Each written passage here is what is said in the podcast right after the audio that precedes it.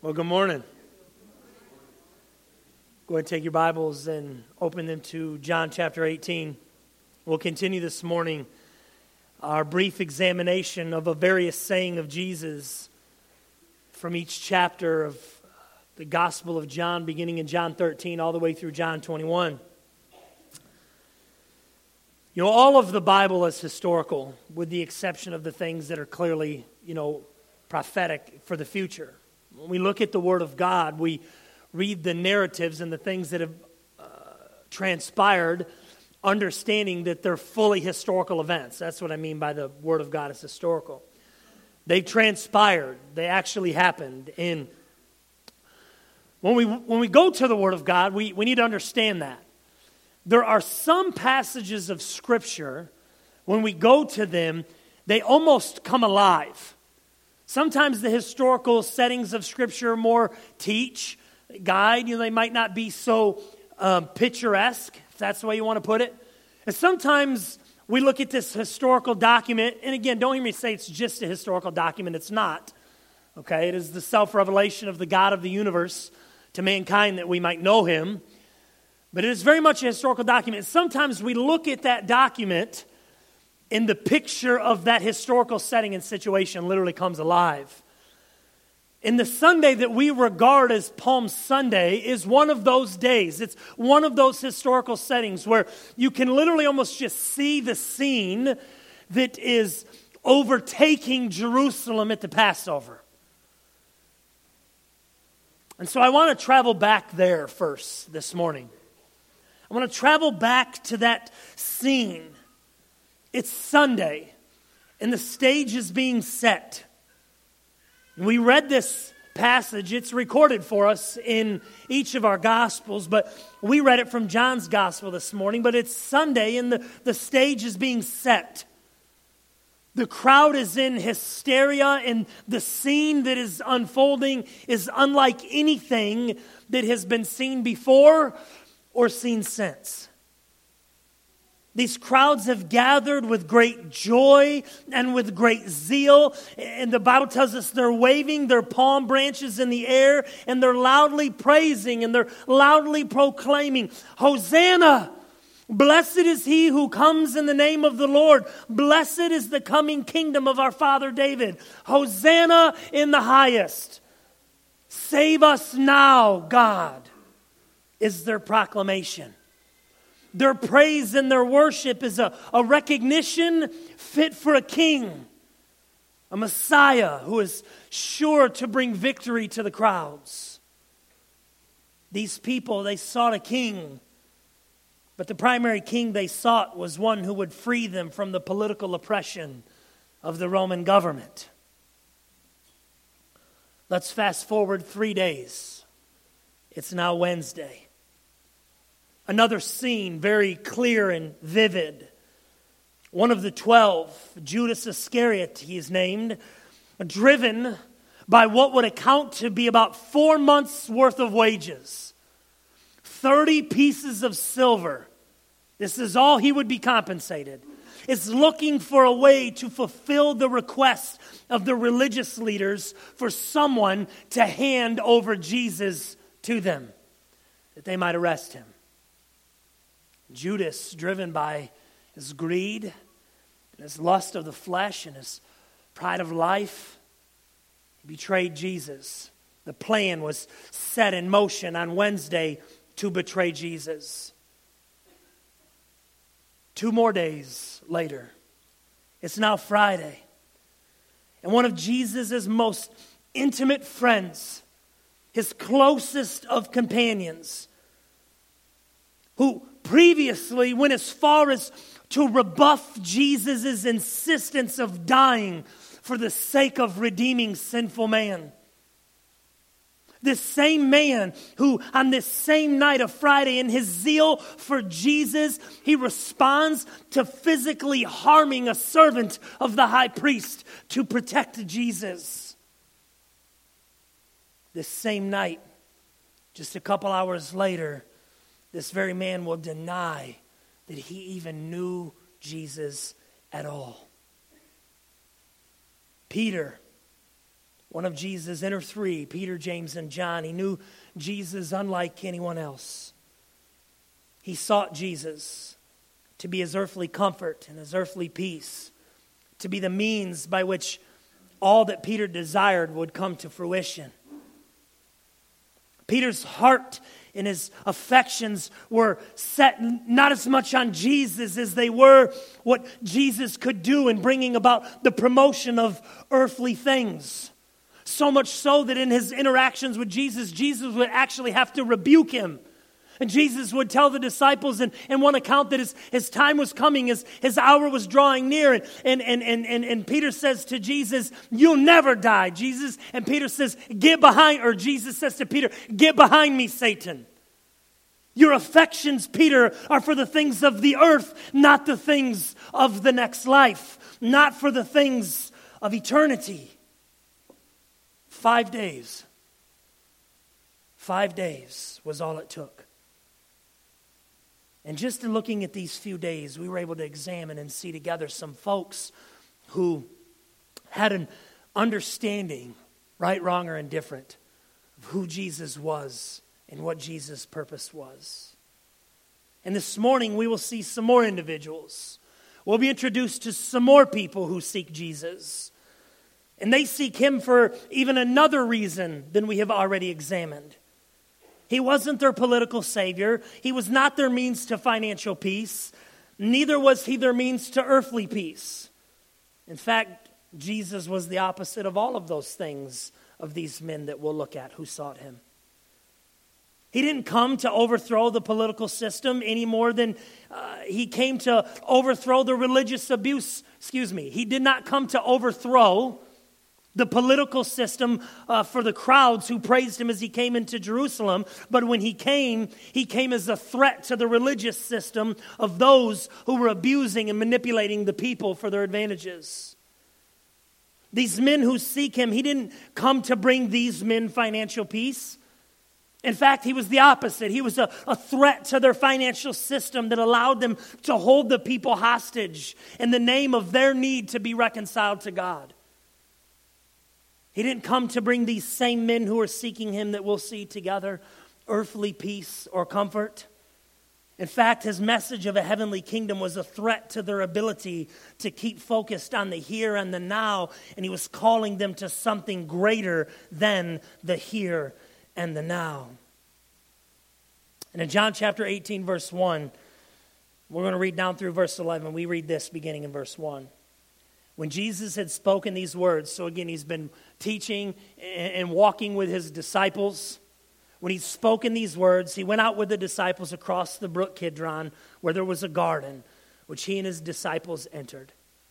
Now, Judas, who betrayed him, also knew that place, for Jesus often met there with his disciples.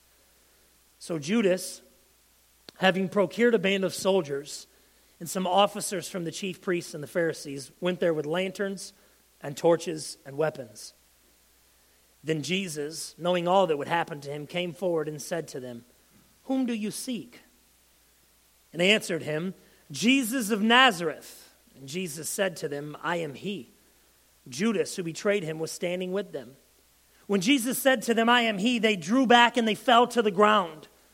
So he asked them again, Whom do you seek? And they said, Jesus of Nazareth. Jesus answered, I told you that I am he. So if you seek me, let these men go. This was to fulfill the word that he had spoken. Of those whom you gave me, I have lost not one. Then Simon Peter, having a sword, drew it and struck the high priest's servant and cut off his right ear. The servant's name was Malchus. So Jesus said to Peter, Put your sword in its sheath. Shall I not drink the cup that the Father has given me? You see, these men that we were just introduced to, they seek Jesus for a different reason than the few examples or illustrations that we started with. The reality is, these men sought Jesus because he was a threat to them. And the truth today is that Jesus is a threat to us. I don't know if you've ever thought about that. I don't know if you've ever viewed Jesus as a, a threat to you, but he is. And because he is a threat to all of us, we must consider this morning our motivations for seeking Jesus. Now, Jesus absolutely is worthy to be sought, but we must be sure that we seek Jesus for the right reasons. And so, as we set out to examine this question that Jesus asked, Whom do you seek? I just want to say as we begin, we're asking ourselves this question this morning Whom do we seek? Whom do you seek? When you think of Jesus, who or what is it that you're seeking when you think of Jesus? And to try to shape how we should answer the question. Maybe not how we actually do answer the question, but to shape how we should answer this question, I want to make four observations about who Jesus is that help us to rightly seek the Jesus of Scripture, the God of the Bible. And so, the first observation we have to make about Jesus, and as I always say, this is not exhaustive of all that Jesus is, okay? It's just a few observations we see in our passage this morning. Number one, I want you to see this about Jesus when we consider whom we seek Jesus is sovereign. Notice verse 4 then Jesus, knowing, so he knew all that was going to happen to him. Bible tells us he come forward, they're in the garden, he come forward and he says to them, Whom do you seek? Here's our, our setting, here's our backdrop. And I trust, I, I pray this morning we understand Jesus is sovereignly over all things. He knows all things and he's in control of all things. And people ought to seek him because of this. Sovereignty is defined as supreme power or authority by dictionary.com. Sovereignty is supreme power or authority. This means that Jesus being sovereign eh, was it's saying that Jesus is powerful over all things. And being the supreme power, he could have changed the events of the fateful night. He could have avoided the garden where Judas knew they would be located. He could have chose, as we'll see in a few moments, to not have engaged with the, the soldiers and the chief priests. He could have fled the garden when he, no doubt, seen and heard approximately 600 men coming to the Garden of Gethsemane to apprehend him. Again, we read in verse 4 that he knew not just all things, but specifically, he knew all that would happen to him. He was fully aware of the events that would unfold in just a few short hours his arrest, his trial, his beatings, his mockings, the scorning, the crucifixion, and ultimately his death. All of these realities were known by Jesus before they were physically experienced by Jesus. And because he's sovereign, he could have changed it. But he didn't. But he didn't. See, the fact that he's all powerful and has all authority is exactly why he is a threat to those whom sought him in the garden. Because he is sovereign over all things. And because he's sovereign over all things, you see, Jesus was unlike anyone else in that he could not be controlled, he could not be manipulated. There was nothing that they could do to Jesus that could stop impacting the fact that, as we saw in John chapter 12 at the triumphal entry, the religious leaders looked at one another and said, We're not gaining anything. Everybody is going after him. They're recognizing, they're recognizing that we're taking advantage of them. We're extorting them.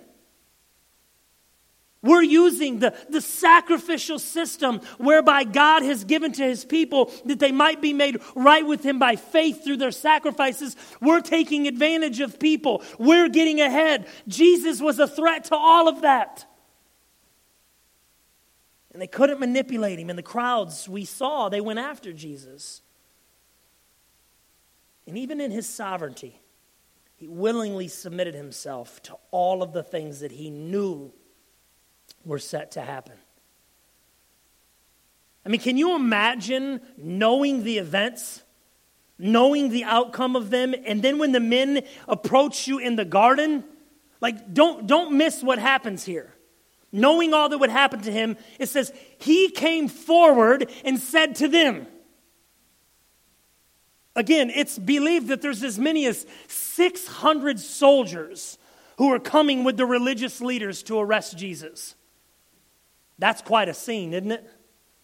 And Jesus, knowing all that's set to happen to him, you, you see this scene where it's almost like, in some way, where they're at in the garden, these men can't see Jesus. And knowing all that was set to happen to him, Jesus steps out. He came forward and he said to them, Whom do you seek? He engaged them. He began the conversation with these brutes that come to arrest him. It's not how we function, is it? it's not how I function. I go to great lengths to avoid any difficulty, right? I certainly could not imagine having total power and control to change a situation, to have complete authority to do something different in, in what is no doubt the most difficult situation that a person could face and not enact on that power. But Jesus did not. He had the power, but he didn't use it. The power and authority of Jesus and his sovereignty are never abused to advance or to improve his circumstances apart from whatever God's will for him was. He never changed anything for his glory, for his good, or to advance his situation. And his total authority, his sovereignty, his power over all things, I want you to understand, is a reason to seek him. But the question is how do we view the authority? You see, Jesus was sovereign and he couldn't be manipulated and he couldn't be bent to do what the religious leaders wanted. He was a threat to them, so they sought him so they could get rid of him. We sit in churches like ours and we talk about the sovereignty of God. We talk about how God has complete power and authority over all things, and we hopefully we rightly recognize this. But do we come to that power and that authority thinking because he's the power, because he's the authority, ultimately, if I come to him, he's just going to change my circumstances? He's going to improve my situation? He is all powerful after all. In fact, isn't this one of the greatest indictments that the unbelieving world has of Jesus? Well, if he's all powerful, why doesn't he change things? My fear is that often we seek Jesus simply hoping that he will change our circumstances. Simply hoping that some aspect or area of our lives will improve, will improve, it will become better. Do we come to Christ? Do we seek him considering the sovereignty of God to give life? Understanding that by faith, the transaction that is received is not an improvement of your circumstances, it's literally a movement from death to life, regardless of our physical circumstances. Is the power of God to make dead things alive enough for us? Or do we need to see? Do we seek the power of God in our context for our purposes? If God never changed one tiny, minuscule aspect of the circumstances in your life, and the only power that you ever received from God and His sovereignty was that you went from death to life, would that be enough for you?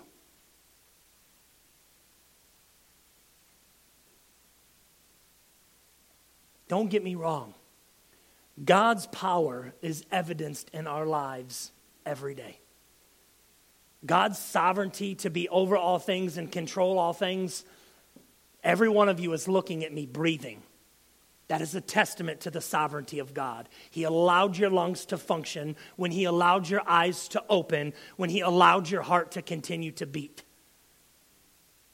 The reality of God's power is on display in our lives every day. But the power of God, the sovereignty of God, is not as much about changing our earthly physical circumstances as it is about changing the fact that we are sinners who are dead in our sin, separated from God because of it, and in the sacrifice of Jesus and the sovereign power of God to raise Jesus from death to life has made us right with Him when we believe it by faith. That's the sovereignty of God. But how often, let's be honest this morning, how often do we stop seeking Jesus when we feel as though his all powerful nature is not to our advantage in this life? Seeking Jesus for a time, I might feel like, hey, this looks good. This might gain some notoriety. People will rally behind me because I, I'm, I say I'm a believer and, I, and I'm seeking Jesus. But what happens when seeking Jesus, the all powerful, sovereign God of the universe, conflicts with some perception of reality that we have? What, what, what is our response then? To yield to the one whom we rightly identified as all powerful, sovereign over all things, or to deny his sovereignty and say, No, we know better than you do, God? So now that this conflict exists, I'm actually going to deny the fact that you're sovereign over all things and in your sovereignty worthy to be pursued over all things, and I'm going to go this way. This is common. When the sovereignty of Jesus doesn't fit our narrative, when it doesn't fit our agenda, we're going to stop pursuing Jesus. We're no longer going to seek Jesus.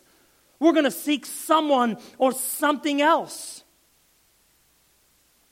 And so I would ask you, because I, look, in some capacity, every one of you is seeking Jesus this morning. I know that to be true because you're here.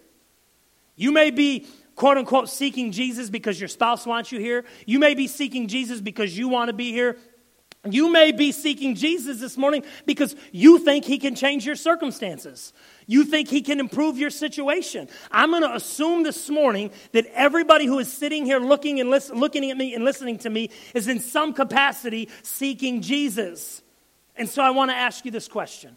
Do you seek Jesus because he is sovereign to his plan or because he's sovereign to yours? This is a million dollar question. Actually, you cannot place a dollar figure on this question. It's the most important of all questions. Do you seek Jesus because he is sovereign to his plan or because he's sovereign to your plan? You see, the sovereignty of Jesus is tied to the fact that he is God in the flesh. And even at this juncture of his life, Jesus does not back down from the claim of being equal with God. And the reason for this is simple because he is God. I want you to know lots of times when you work to put together a sermon and you know you, you try to come up with things maybe that are cleverly worded that they might stick with folks a little bit better that they might remember them and, and when, I, when I give my points to Pastor Ernest, he puts them into our presentation software for me. I even told him, I was like, bro, I don't know how to church it up. Like, it just, it is what it is this week, right? Like, Jesus is sovereign. Secondly, Jesus is God. And I want you to understand something. That's enough. Jesus is sovereign and Jesus is God. I don't have to church it up. We don't have to church it up. This is what the Word of God is revealing to us this morning we think about whom it is that we seek.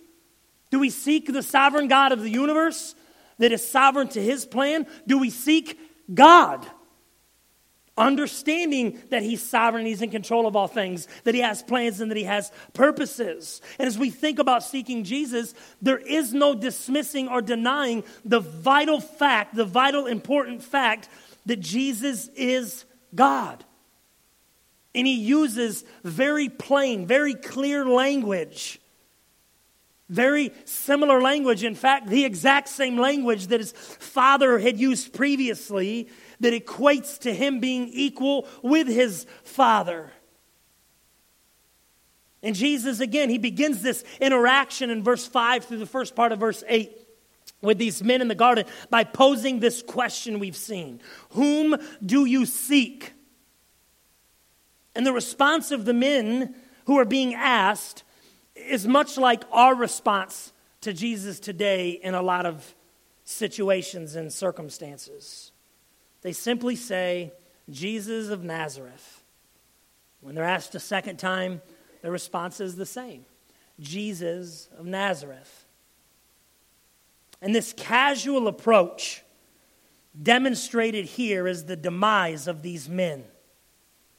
And I'm not convinced that you and I, the world we live in today, that people don't view Jesus just as casually as these men in the garden. Whom do you seek? When Jesus spoke to them, Whom do you seek? And they said, Jesus of Nazareth. They, you literally can read it as though it's just like, hey, man, we're just doing our job. We're Roman soldiers. We're here to procure this guy named Jesus of Nazareth. They knew who he was, they knew what his claims were. And I know that they knew who he was, and I know that they knew what his claims was, what his claims were throughout his earthly ministry, because Jesus says to them, I am he. In the actual literal translation of this, it doesn't read quite as well. So, in some of our English translations, we make it read a little bit easier. Jesus literally says to them, I am. When they say they're looking for Jesus of Nazareth, what's the significance of that? Well, that's the same way that God appeared to or responded to Moses in Exodus chapter 3 when Moses is out in the wilderness tending to the flocks and he sees this bush that's on fire. And of course, I trust we're familiar. God tells Moses, I want you to go back into Egypt and I want you to free my people. Moses, well, who do I tell him sent me? And God says, Tell them I am sent you. Jesus' own interaction with the religious leaders throughout his earthly ministry. They talk about Abraham as our father, and Jesus says, Before Abraham was, I am. He uses the same language. Jesus was once again doubling down on the reality that he was God. And we see the initial response of these men who have come into the garden. The Bible tells us that they fall back into the ground. And and there's some debate as to, you know, whether or not they fell down and worshiped him because they understood him, or whether or not I, I, would hold the position that this is akin to what we see the response of people all throughout Scripture being when they receive like this uh, uh, divine revelation, if you will. There was this reality of the, the, the response of Jesus equating himself with God and there being this some form of verification, they literally were taken back. And yet, and yet, when Jesus reiterates, I am Him, I am He, I am, what does the Bible tell us they did? They just went and arrested Him. They carried on their plan and their, their, their, their functions. And these men, just as other times we've seen throughout the gospel, not these men in particular, but men have gathered to arrest this man they call Jesus. Only this time, as they enter into the garden, they've got him, they believe, right where they want him. But I struggled this week in studying and putting this together, and I, and I used the phrase a minute ago, and I would probably continue to use the phrase, but I struggle with calling what transpired in the garden an arrest. Pastor Aaron and I were talking this week, and he was, we were talking about this reality, and he was sharing with me, and I, I, hadn't seen it, but he was sharing with me, you know, there's a scene in one of the Superman movies where they put Superman in handcuffs, you know, and they arrest him and they take him out. like, in, in the course, in the show, I think Aaron said Superman even goes as far as to just go and break the cuffs, like, you know, what are we doing here? Really? You didn't arrest me. That's the reality here. You see, when I think of the word arrest, these men come and they arrest Jesus in his betrayal by Judas. I think of this scene where someone's being taken against their force. Uh, uh, somebody who, I mean, look, let's think about it today. How do we think about it? Usually, people who get arrested have what? They've broken a law. And so they get arrested against their will, not what they want to do or be a part of. And not that Jesus wanted to be crucified, but in his sovereignty could have changed the events of the evening. But he didn't. And he allowed them to take him. They did not arrest him against his will. And I, I just find this scene quite comical, right? As they come in and they've got their, their clubs and they've got their weapons and their torches and they're ready to take Jesus by force. That's ridiculous. And it matters because this all goes towards understanding all we've seen as we've walked through John's gospel starting in 13 as Jesus keep talking about doing my father's will, doing my father's will, bringing my father glory, bringing my father glory. This is why Jesus allows the men in the garden to apprehend him. Because he's committed to doing his father's will for his father's glory.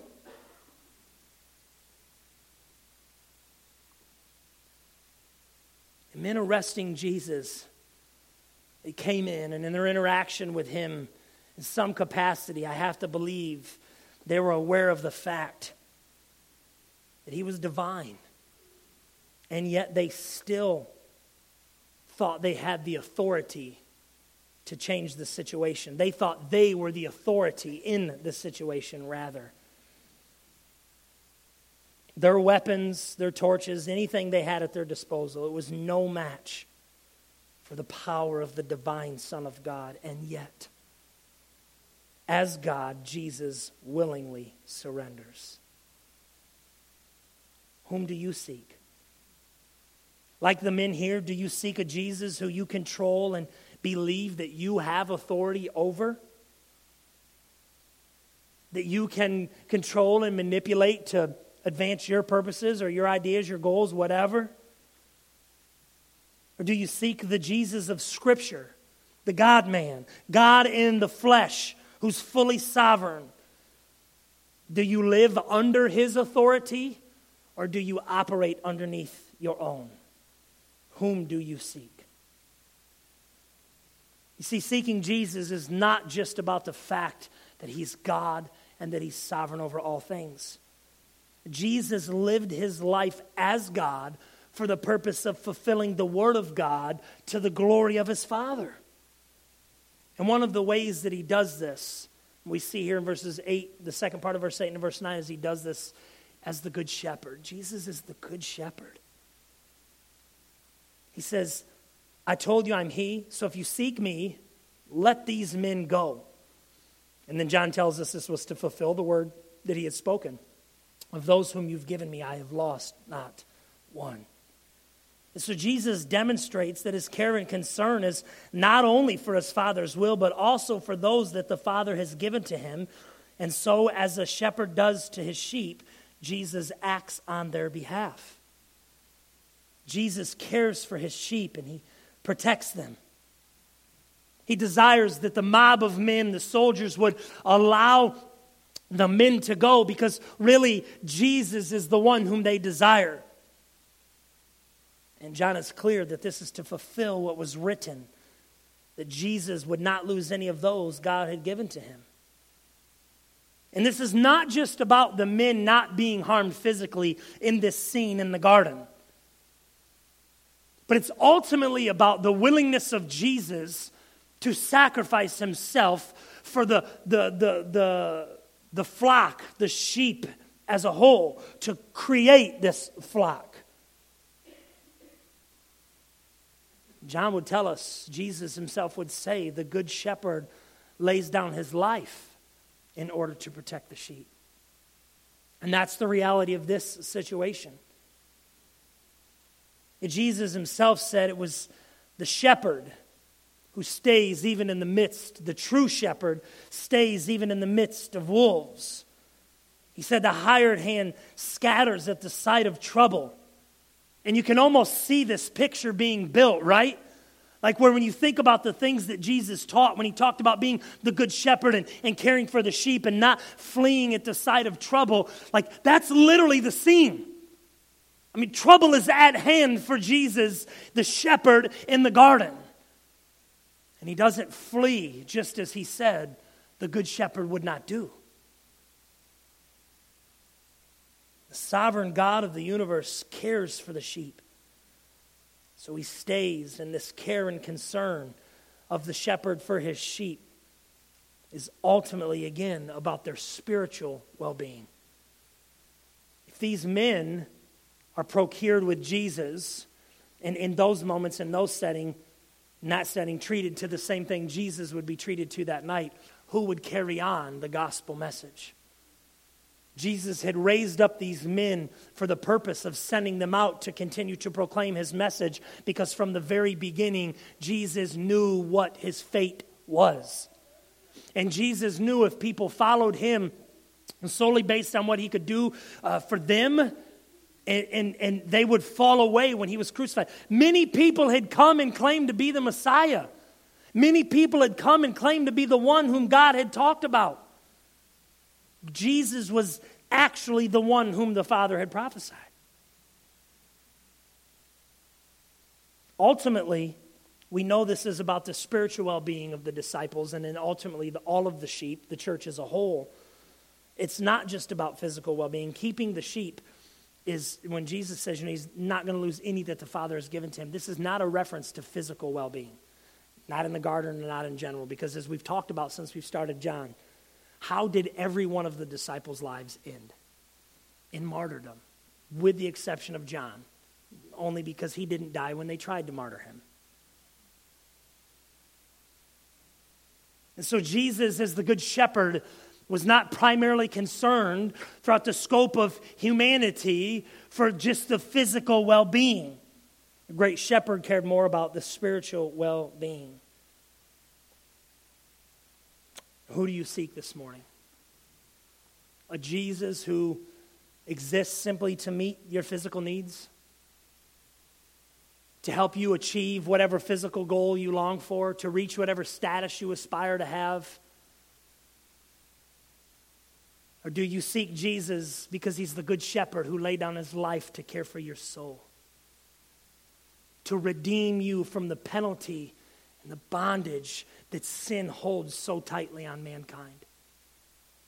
Do you seek him because, as the good shepherd, he did not flee, he did not scatter in the midst of wolves, but he remained true and he remained faithful to the point of his death? Do you understand this morning? And do you know, do you seek the Jesus who cares more for your spiritual well being than he does your physical well being? Whom do you seek? All of these reasons we've seen are reasons to seek Jesus. And they lead us to a, realization that is a must as we seek Him. And whether or not we believe this last reality is going to shape how we deal with everything that we've seen up to this point. Jesus did what only He could do in the only way that it could be done in redeeming sinful man. And for this, we recognize that Jesus was and is faithful. And Simon Peter, having a sword, he drew it and he struck the high priest's servant he cut off his right ear. And so Jesus said to Peter, Put your sword in its sheath. Shall I not drink the cup that my Father has given me? Now, there's other gospel writers who speak to the fact that Jesus, in the midst of this mob, Peter cuts off this dude's ear. And the Bible tells us Jesus reached down, he picks up this guy's ear, and he just touches the side of his head, the right side, where his ear had been cut off, and he heals the man. And he says, You know, I could put a stop to all of this. I could dispatch legions of angels right now. John doesn't give us all of those details. John simply records for us the interaction where Jesus once again rebukes Peter. Once again rebukes Peter's desire to operate and work in such a way that his earthly comfort and, and desires and needs would be met. As long as Jesus is with me, I got what I've need. It's kind of Peter's mentality. And he's rebuked yet again. Why? Because Jesus is faithful. Can you, again, can you imagine the scene? There are men everywhere right? They've come to arrest Jesus. He has proclaimed himself to be God once again. And as they move to arrest him, uh, Peter responds in violence. And it's not the crowd that Jesus rebukes, it's not the ones who've come to arrest him, it's Peter, like his best friend. And he looks at Peter and he says, We're not going to do that because I have come to drink the cup that my Father has for me. And this was the task that was at hand for Jesus. Jesus is clear in the midst of all of this scene and all of this chaos that he understands his mission. He understands. And, and in his understanding, his response to Peter, he talks about the cup of his Father. Shall I not drink the cup that the Father has given me? You see, Jesus was the one whom would drink the cup of God's wrath once and for all for the purpose of redemption. And as we've seen over the course of the last few weeks, this was the ultimate purpose of Christ's coming that the Father would be glorified by the faithfulness of his Son Jesus to fulfill the purpose of redeeming sinful mankind. In the Old Testament, the cup of God's wrath, it actually was used in two, two ways in the Old Testament. When we talk about God's cup, it was a good thing. As, and you think of David in Psalm 23, my cup overflows. Okay, surely goodness and mercy shall follow me all the days of my life. So we have this, this picture of God's cup of blessings overflowing. But more prominently in the Old Testament, when we, look, when we, we read of the cup of God, it's in reference to the wrath of God. In this, this picture of a, of a cup. For example, in Isaiah 51 17, God calls the nation, again, they're in captivity. They've been hauled away for their rebellion and their sin of idolatry. And God calls the nation to awake, having now experienced the wrath of God being emptied out to the dredge or to its fullest extent of being poured out. And here we see this same reality. Jesus is communicating to Peter that he has to take the full extent of God's wrath. He has to take the full extent of the plan of the Father to fulfill what it is that he had set out to fulfill. There would be no other means of satisfying the wrath of God once and for all. Not before then, not then, and not since then. We know that Jesus faithfully drank the cup. I think of Leviticus chapter 16 in the Old Testament, where Moses, in writing, he records for us the events of the Day of Atonement. And God instructs Moses to instruct Aaron, the high priest, on how to atone for the sins of the people.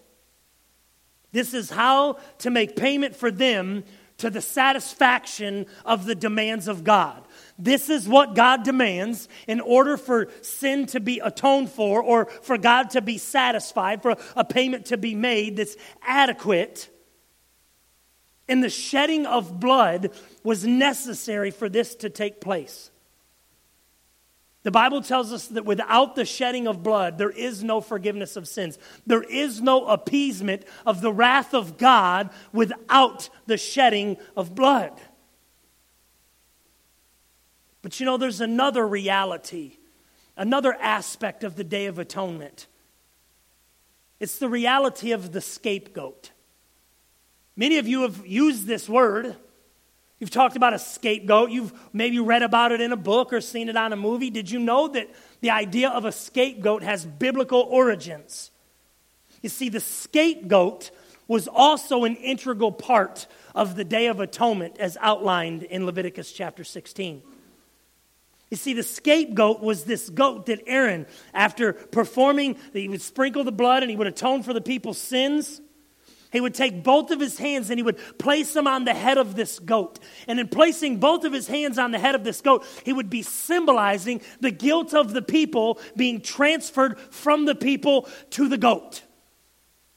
And then the goat would be sent out into the wilderness, again, symbolizing for the people that their sins had been removed, that they were gone, that they were sent out in the wilderness to never be recognized or dealt with again.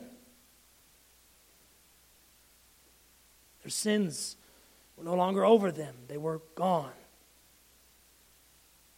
We think about our sins, the psalmist tells us that in Jesus, those who believe in Jesus, their sins are removed as far as the east is from the west. You know how far that is? Me neither. That's the point. In Christ, your sins are not merely placed upon the head of a goat and sent into the wilderness, so that 12 months later, on the 10th day of the seventh month, we could once again offer uh, atonement. We could shed blood of bulls and goats, and then we could transfer the guilt of the people onto the goat and send him out into the wilderness. No, in Jesus, once and for all, drinking the cup of the Father atoned for sin, period. We're done. That's it. Jesus was not only the blood that was spilled to make atonement, but our guilt was placed upon him when the atonement was made. Whom do you seek? Do you seek a Jesus that has made atonement for sin? That has bore your sin as far as the east is from the west, whereby God looks upon you and sees somebody who's not guilty? Or do you seek a Jesus who makes you feel better, makes you more comfortable? Let's be honest, who maybe is just a means to an end. Well, it looks good if I identify with Jesus. I might get this opportunity if I identify with Jesus. Whom do you seek? Because if you seek Jesus as anything other than the faithful shepherd who laid down his life for the sheep, then you, like many others, as we have seen today, are seeking the wrong Jesus. And if you are seeking the wrong Jesus, you are dead in your sins. They have not been atoned for, and your guilt has not been spread as far as the east is from the west. This reality of the death, burial, and resurrection of Jesus is a big deal. Jesus is not simply a means to an end. Jesus is not simply here to, to make us feel better. Pastor Aaron in, in our Sunday school hour has been talking about how to study the Bible. And this week we got to talk a lot about uh, just interpreting Scripture in light of the right context. People seek Jesus for comfort because we live in a world where the Bible is taken out of context every single day. We seek Jesus because of whatever fanciful reason we've seen on a coffee cup or a t shirt. And when we don't seek the Jesus of Scripture and life happens and our sovereignty is threatened, we're like, now we're done with this Jesus. Or even worse, we, we, we, we, we walk away from this Jesus and then we shed negative light on Jesus, not because he wasn't faithful, but because he didn't do what we thought he should do. He wasn't who we thought he should be.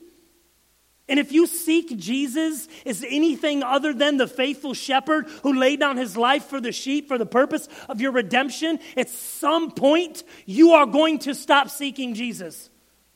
Because at some point, Jesus will no longer be advantageous to why ever it is you're seeking him. Whether or not we're seeking the Jesus of Scripture is, I cannot put into words. I cannot quantify for you this morning how vitally important it is to know that we seek the God of the Bible. Because Jesus was not faithful to make you better. He was not faithful to make you smarter, to change your earthly circumstances, or to be viewed as a token. Jesus was faithful to redeem you from your sin. Whom do you seek? This is the question Jesus asked the men in the garden, and this is a question we must ask ourselves today. Do we seek Jesus as he is to be sought? Because if we don't, we are not seeking the Jesus of the Bible. Whom do you seek? Let's pray. Father, the privilege of knowing you through Jesus is the greatest of privileges. Father, to look unto Jesus and see one who was perfectly, faithfully obedient, even unto death, death on a cross, your word tells us. As he looked at Peter and he said, Am I not to drink the cup that my Father has given to me? Father, this is this matter is of such we can't quantify the importance of it. Jesus didn't die to be a feel good story. Jesus didn't die to change our circumstances or to make us feel better or to make us be better. God, Jesus died for the purpose of redeeming sinful man. He died because he was perfectly, faithfully obedient to your will for his life. If there was anybody, God, who could ever make a claim to saying, I don't deserve this or I don't deserve that, and these circumstances could or should be different, it was Jesus. And yet he persevered. He stayed the course. He laid down his life. He was faithfully obedient, God, to bring you glory. And to imagine that we today get to be the benefactors of Him pursuing your glory. But to imagine, God, that even as much as we may say we know or understand that we have that privilege and we get to be that benefactor.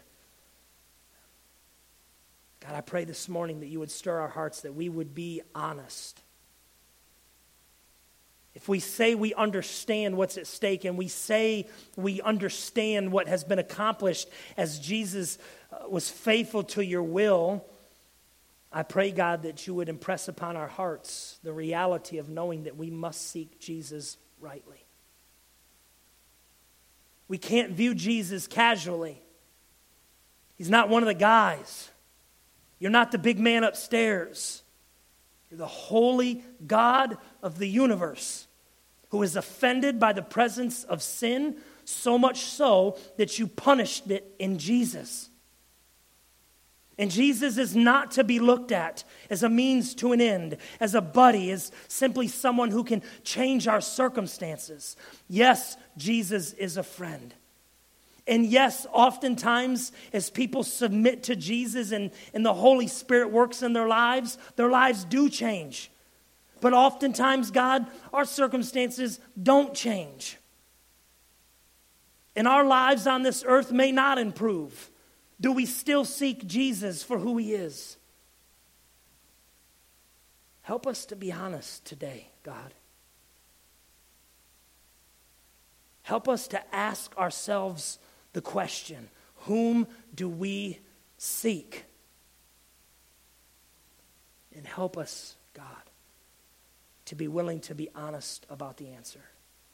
And then work in our hearts. The good news of the gospel of Jesus Christ is that if we recognize that we're not pursuing Jesus as Scripture would call us to, or that we're not pursuing Him for who He is, and we've been pursuing Him as something else, that repentance and faith is the means of restoration. So impress our hearts, impress upon our hearts today, God, whatever that need may be. Maybe today we need to repent. Maybe today we need to acknowledge that we've seen Jesus as someone who improves our circumstances, and we're mad that he hasn't. Maybe we view Jesus as someone who's just going to get us out of a, a situation or he's going to get us into a situation. What happens when he doesn't? God, if we seek Jesus for the wrong reasons and with the wrong motivations, eventually we'll be like the crowds who we're going to see five days from now will demand that the Roman soldiers crucify him. And we'll walk away. And we'll be left broken in the sin and the despair that ultimately we seek Jesus to free us from. Work in our hearts today, God, for our good, but more importantly, for your glory. Help us today to seek Jesus and be glorified by it. In Jesus' name.